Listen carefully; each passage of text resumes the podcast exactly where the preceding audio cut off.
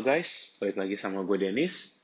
Di episode kelima dari podcast ini, gue mau bahas sesuatu yang gue yakin banget kalian semua tuh pernah ngalamin.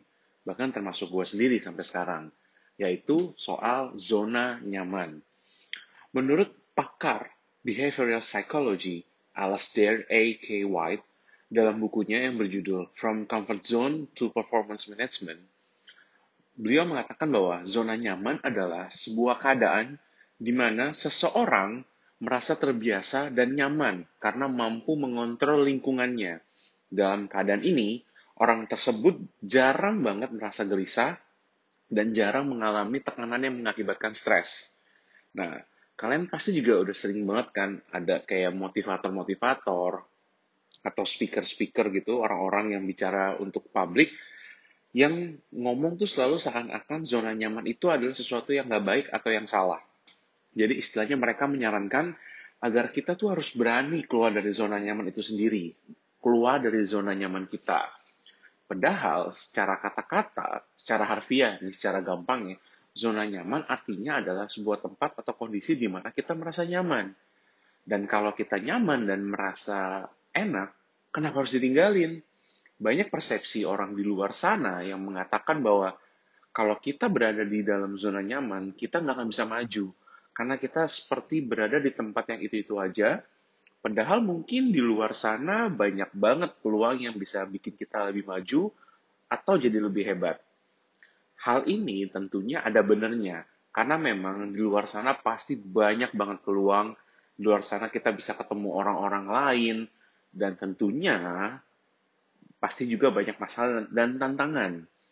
Pertanyaan berikutnya yang muncul di benak gue adalah, apakah salah ketika kita berkutat dengan zona nyaman kita? Apakah dengan berkutat di zona nyaman menunjukkan bahwa kita adalah orang yang gak mau maju? Oke, gue mau ambil contoh salah satu gamers yang mungkin kalau kalian ngikutin games Mobile Legends kalian akan tahu namanya Just No Limit atau Justin.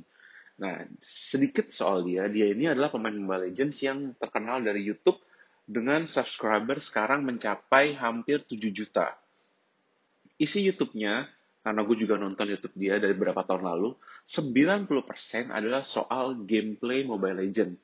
Jadi dia menunjukkan cara bermain hero-hero tertentu, dia nge-review skin game Mobile Legends. Pokoknya 90% isinya soal gameplay Mobile Legends. Dia sendiri merupakan top global artinya uh, Mobile Legends tuh pakai poin sistemnya dan dia tuh top global. Jadi uh, poinnya paling tinggi sedunia di season 6 dan juga di season 14 yang belum lama ini berakhir. Nah, dia sendiri bercerita bagaimana caranya sampai menjadi top global seperti itu, yaitu dengan main Mobile Legends dengan durasi yang sangat lama perharinya, pokoknya mainnya gila-gilaan, pokoknya pokoknya gila parah deh dia bekerja keras habis-habisan Uh, tapi gue gue melihat bahwa itu kerja keras, fokus, atau memang itu zona nyaman dari dia. Maksudnya emang dia suka dan nyaman di hal itu, makanya dia ngerjain itu tanpa mengenal waktu. Nah, karena kalau dia nggak nyaman, nggak mungkin juga dia kuat main berjam-jam lebih dari 10 jam per hari.